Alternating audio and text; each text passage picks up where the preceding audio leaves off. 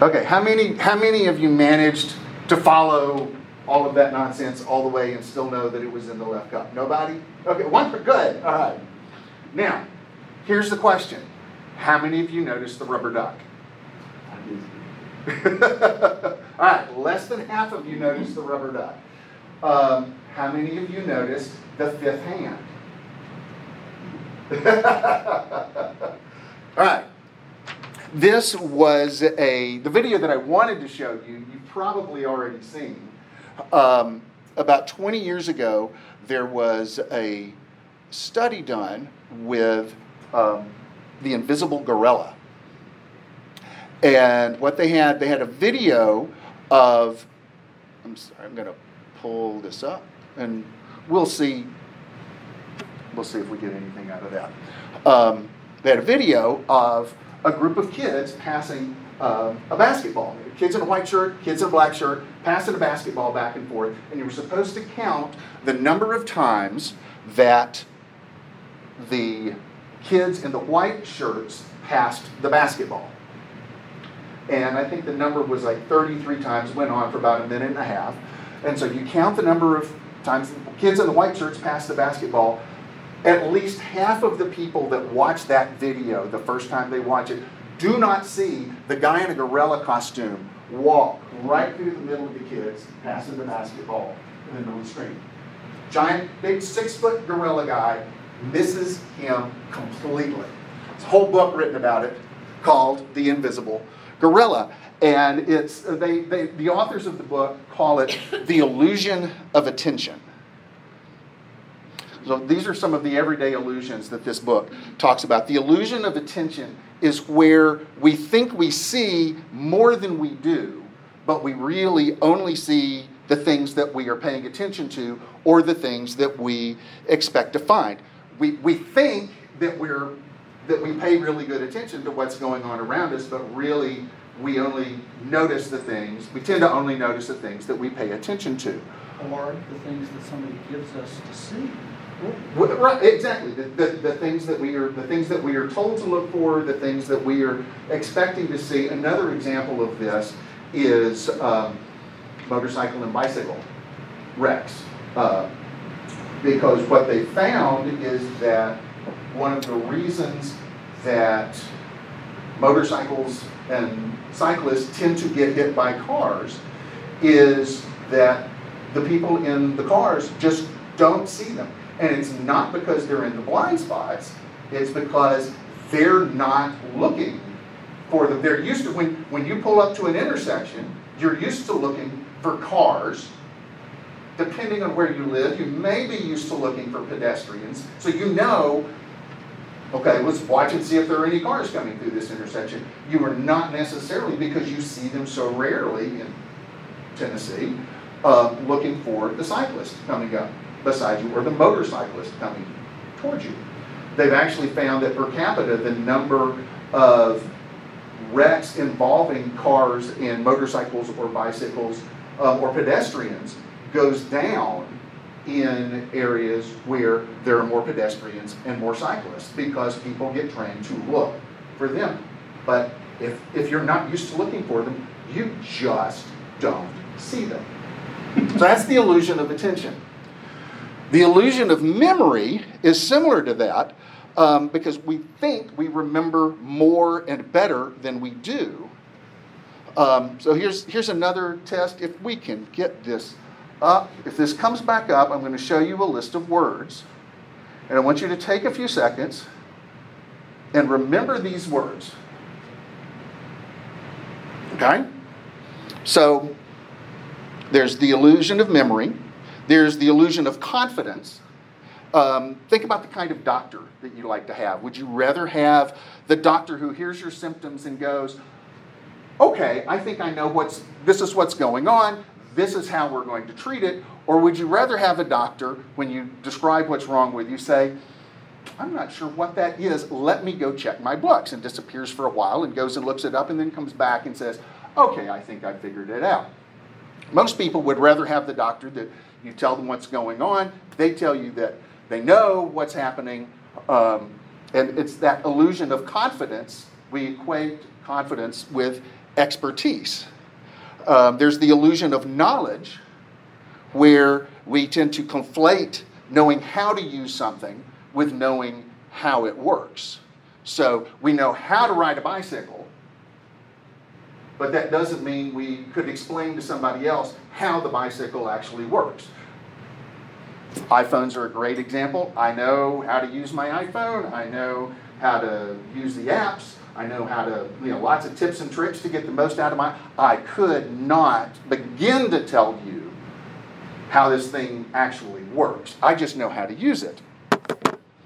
And then there's the illusion of cause, um, where correlation does not necessarily indicate causation. But if things correlate often enough, we tend to act like they do. Because things happened at the same time, this must have been the cause. Um, one of the reasons for that is our sense of pattern recognition. We look for patterns in things to figure out how the world works. But patterns don't always mean that our, our, recognizing what appears to be a pattern does not always mean that a pattern exists. Um, we also have a tendency to see the world through the lens of our expectation, like we talked about with the illusion of attention. Um, and we have a bias towards stories. So if we see what appears to be a pattern, we look for reasons for that pattern, we look for stories uh, that make that make sense. That's, that's how we make sense of the world. Um, and then finally, uh, there's the illusion of potential, which is the belief that we have these vast untapped resources of mental abilities that if we just knew how to focus them and how to harness them, that we'd be able to do way more than we ever imagined. You've heard the, the adage that we only use 10% of our brains. How many of you have heard that? How many of you have operated as if that were true? it isn't. um, another example of this is the entire Baby Einstein's product franchise, where there was a study that showed a correlation between uh, classical music and listening to classical music and some advanced mental activity. And so people grabbed on to the summary of that very first study, and this whole classical music for babies movement was born as people tried to make their babies smarter by playing them Bach and Mozart and Beethoven. All right, yep, so those were the words. Now, been a lot of distractions, but the words were up there for a long time. Let's see how many of them you remember.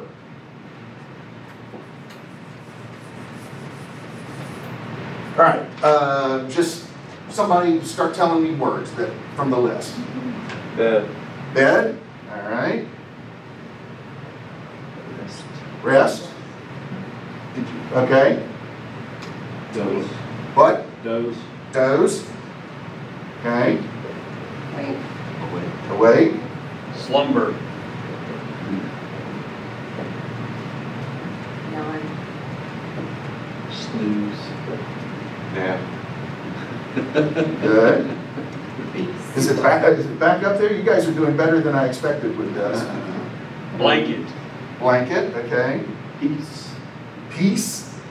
All right. Green. Tired.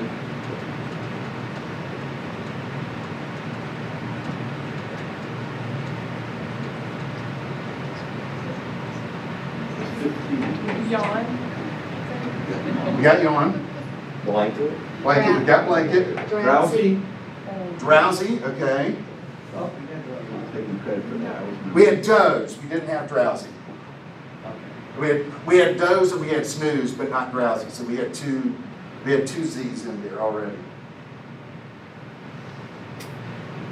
Snooze. That's snooze. Okay. All right, so one of the, so we, we've got 13 and 15, which is really good. Um, would be exceptional if we were doing this individually. Did, could, could any of you have given me all 13 of those 15? Okay. One of the things that tends to happen when you give this test to individuals um, in better settings than we have here. And I think I'm just going to turn this, I think I'm going to just shut that because I think we're going to have to have it from this point. We can just look at the white ones. Um, is the word dream tends to show up here when you ask people to remember the words. Um, let's see, what are the, okay, so bed, rest, doze, awake, tired, dream, wake. We didn't do wake. You did away. We did awake, but awake and wake were both here. Um, and we did not do snore. So those are the only two that we forgot. But people tend to put words like dream in here. Um, and dream is not on the list, but the list is designed to create false memories. Or, I'm sorry, the, the test is designed to create false memories because all of these are kind of about sleeping and, and things that you would associate with dream. So you, you look at this and you put it into a grouping that makes some sense out of it. All right. So, how we remember things isn't just about how much we remember, it's about how we make sense of the things that we try to remember. So, that's dream makes sense within this framework of words, even though it wasn't one of the actual words.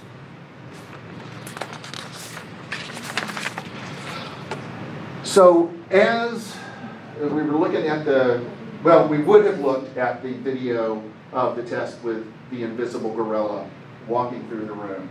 Um, what I want to talk about today is Jesus as invisible gorilla.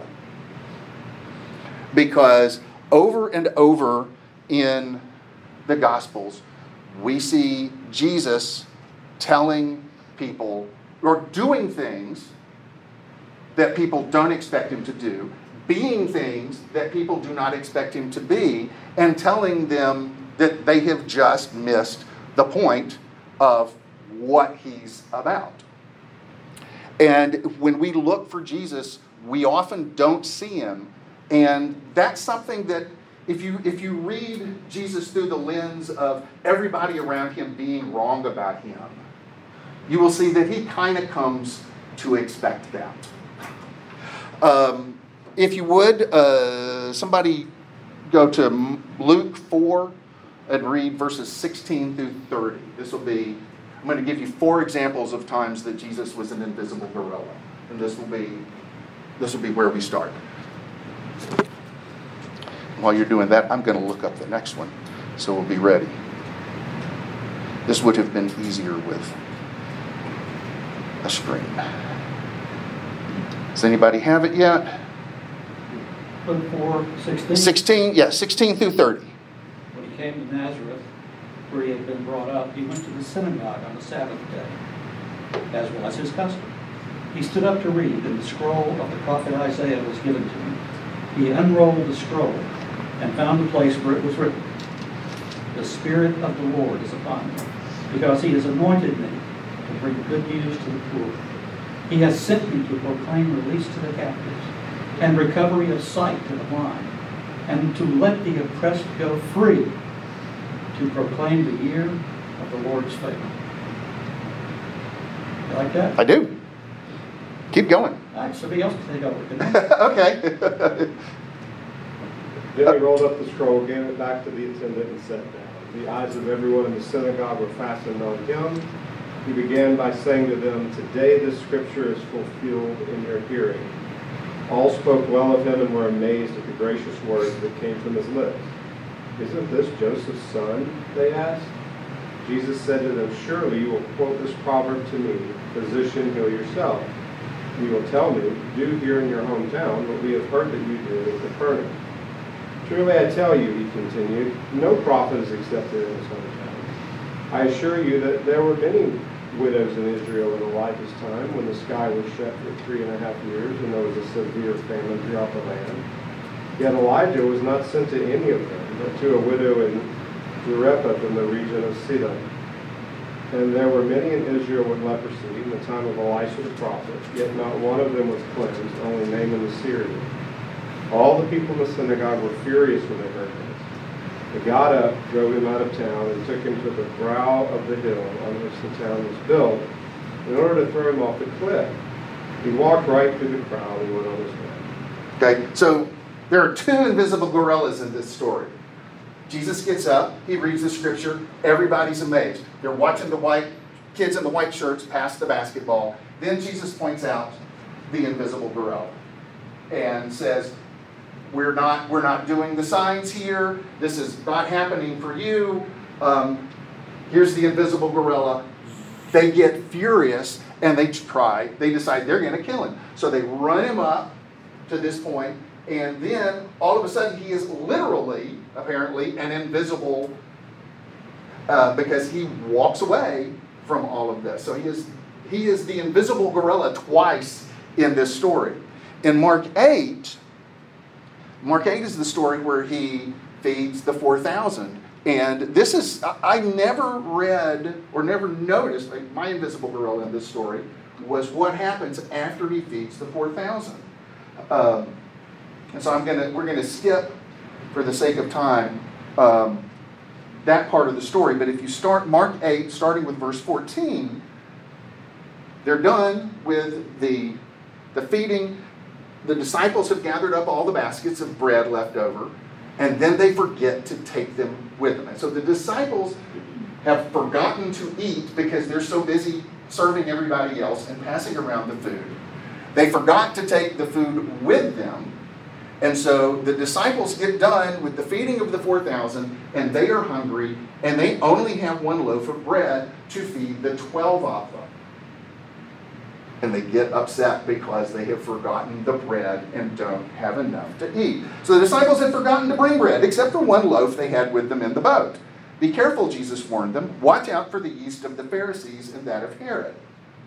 They discussed this with one another and said, It's because we have no bread that he's saying this.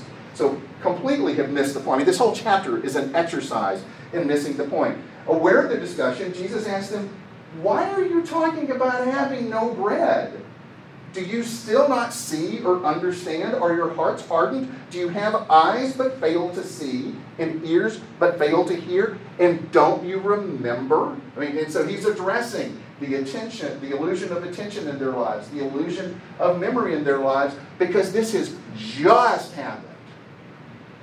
And now they're arguing over not having enough food. I mean, you just hear, you just sense Jesus like beating his head against the side of the boat or wherever they are. It's like when I broke the five loaves for the 5,000, how many basketfuls of pieces did you pick up? Twelve, they replied. And when I broke the seven loaves for the 4,000, how many basketfuls of pieces did you pick up? Seven. I mean, you see them like hang dog. Seven. Like, do you still not understand? And this goes on, and immediately after that, he heals the blind man at Bethsaida. It's like the writer is saying, even a blind guy could see this better than the disciples have. It's like even the blind guy can see the gorilla walking through the room. And it continues from there because then it says Jesus and his disciples went on to the villages around Caesarea Philippi. On the way, he asked them, Who do people say that I am? And they replied, Well, some say you're John the Baptist, others say Elijah, still others some of the prof- one of the prophets. But what about you? He says.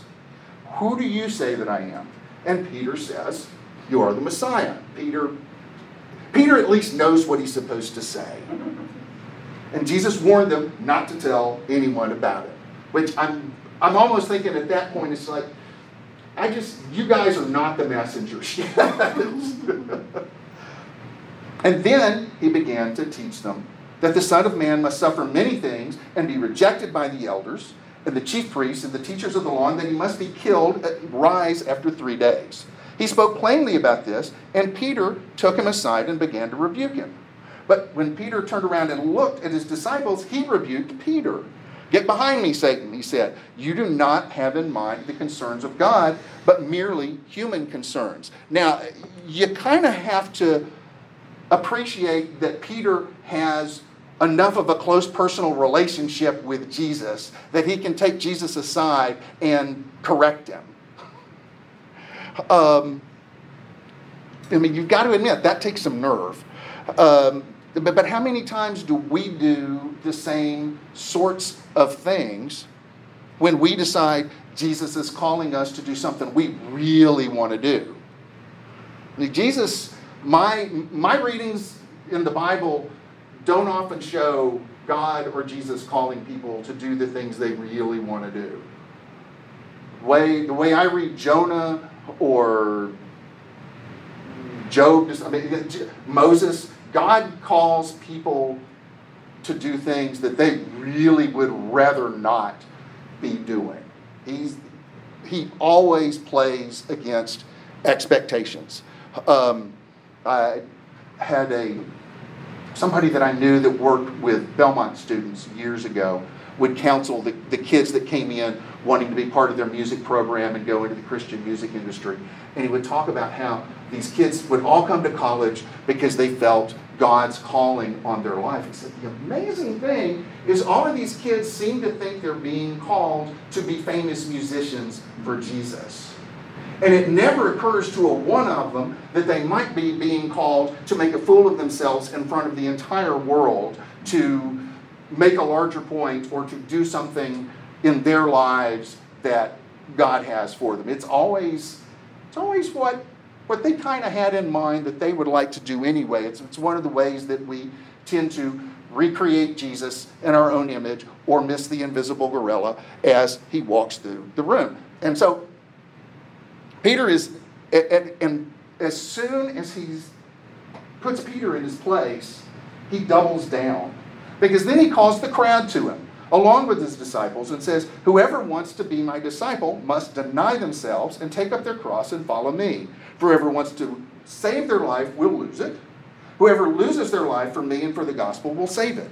What good is it for someone to gain the whole world yet forfeit their soul?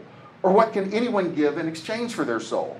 If anyone is ashamed of me and my words in this adulterous and sinful generation, the Son of Man will be ashamed of them when he comes in his Father's glory with the holy angels. And we've gone a very long way from the beginning of the chapter where people, hungry people, were getting fed. Um, another one, the road to Emmaus, Luke 24, 13 through 35. And if somebody else would bring up uh, Matthew 25, 31 through 46. All right, so what happens on the road to Emmaus? This is taking place after the crucifixion.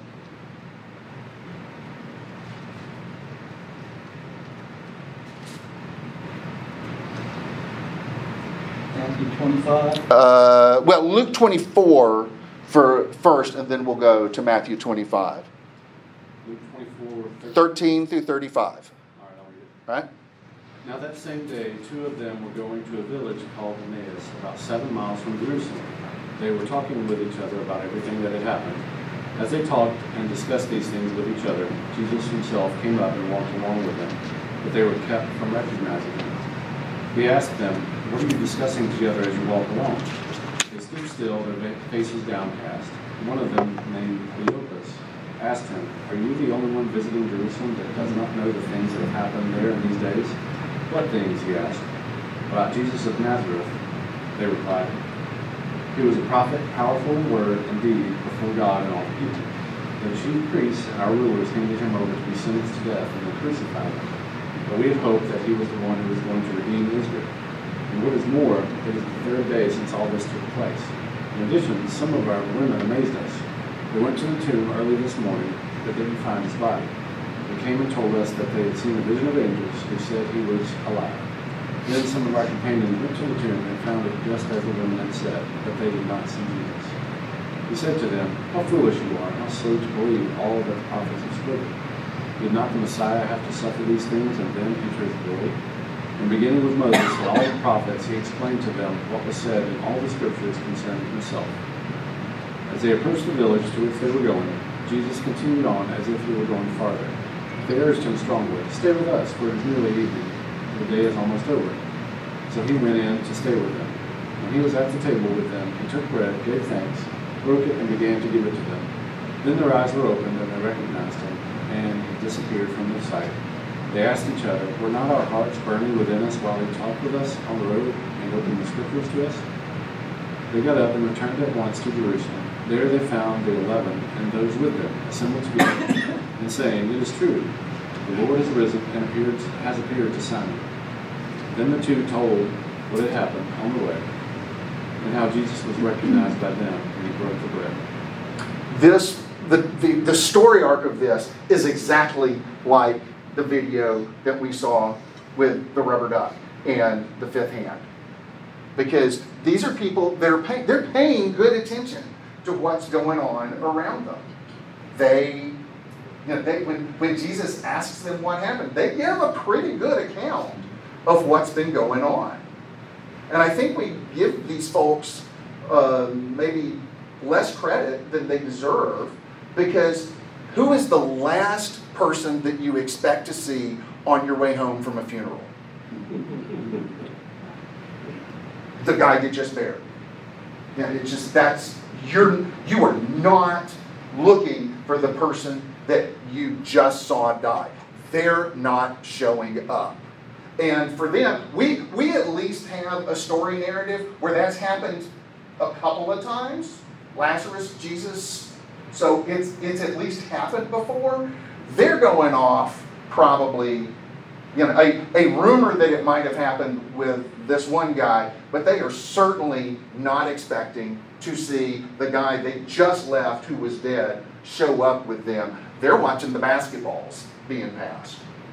And so I, you know, I mean, and, and so it's just it's like this invisible gorilla walks into the room, spends a couple of miles walking and talking with you, and then once you finally get and sit down for a meal, then you finally notice, oh, there's a guy in a gorilla costume with us. Uh, and it's that's that's how that's how it works.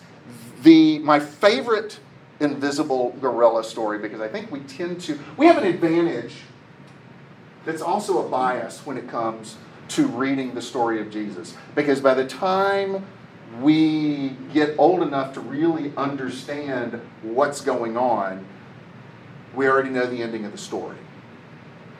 And so we know we know how it's going to turn out.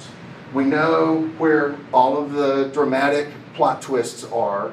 We know the characters. We know we, we know who we identify with and which ones we're supposed to root for and which ones are the bad guys.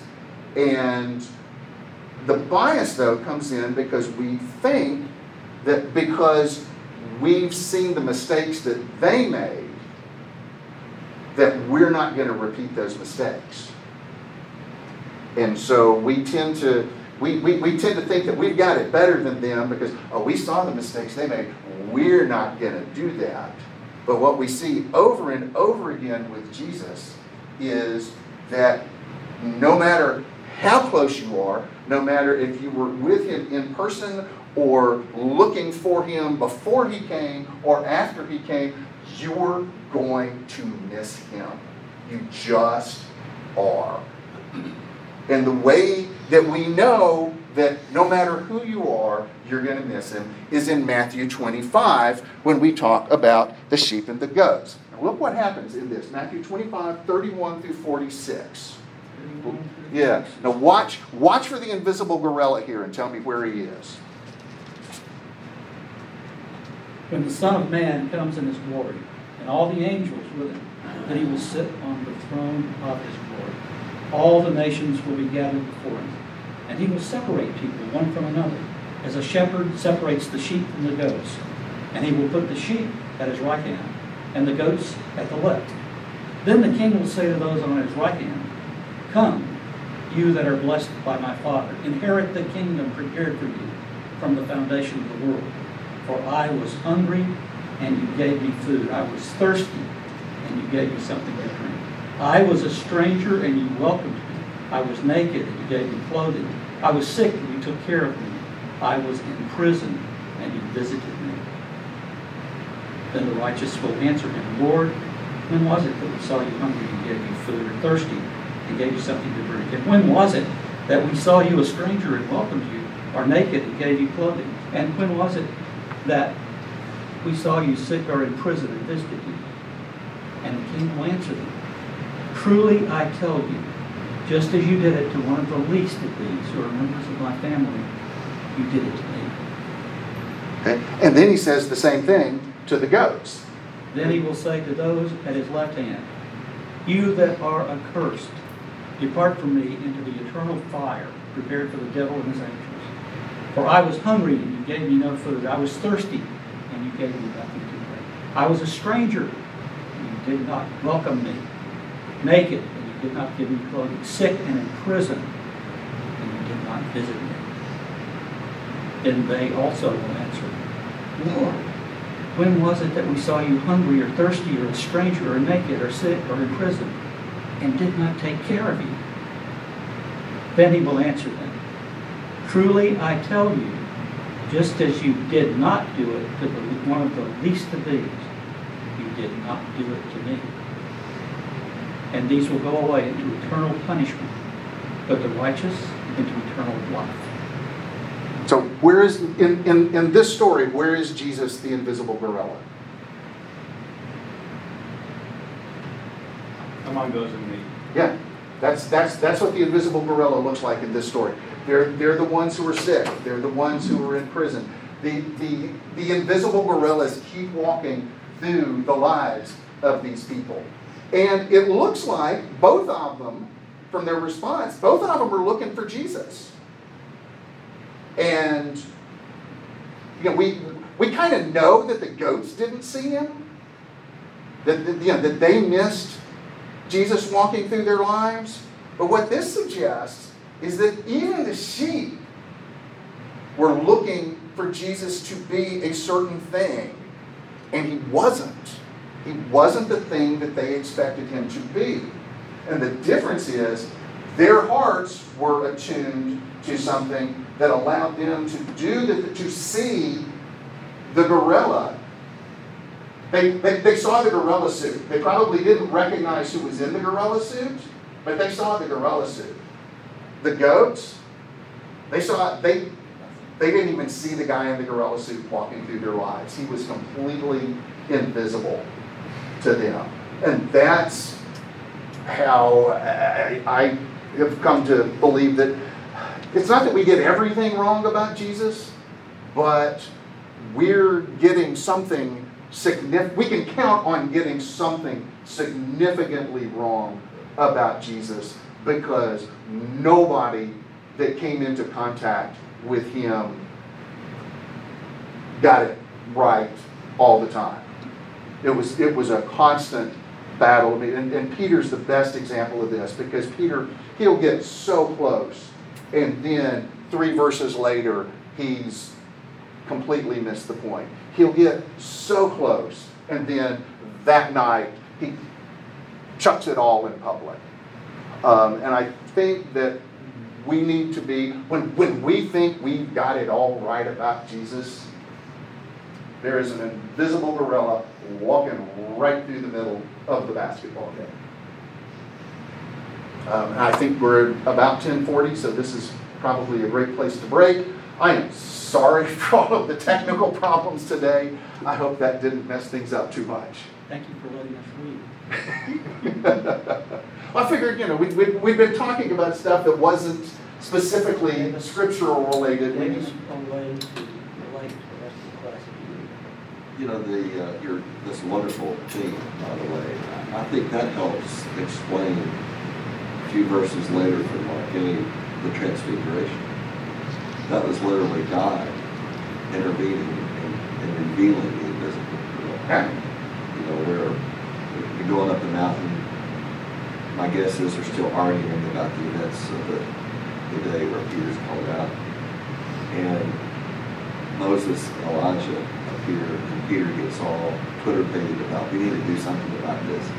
And God Himself says, "Here's the invisible gorilla." Listen, Just blows it all away. But the, the invisible gorilla is literally, literally revealed by God. Yeah. In Mark. Yeah, I was just going to say, this, I think this dovetails real well with what Josh is talking about today. Um, Because, um, you know, the, the- the idea that it's, you know, we get caught up in our own lives and we get caught up in, in, uh, in what we're doing all the time and uh, in what's important and what's seemingly important. Um, when, you know, we need to be looking elsewhere, like the folks that he interviews are looking elsewhere, and, and, and, you know, this place kind of provides an opportunity to do exactly that, Yeah. particularly the last year. One, one of my favorite scriptures that I've run into, and I've seen it, but it never, it never sunk in. It's not, a- it's not a commandment, but it kind of reads like the sort of things that we interpret as biblical commandments, where Jesus literally says, if, if a beggar asks you for money, give it to him. And I just think, you know, walking through downtown, you can't walk through downtown Nashville at length anymore without somebody coming up to you and asking you for money. And, you know, my default setting for the longest time has been, nope, we're not, we're ignoring them, we're walking on, we're not making eye contact.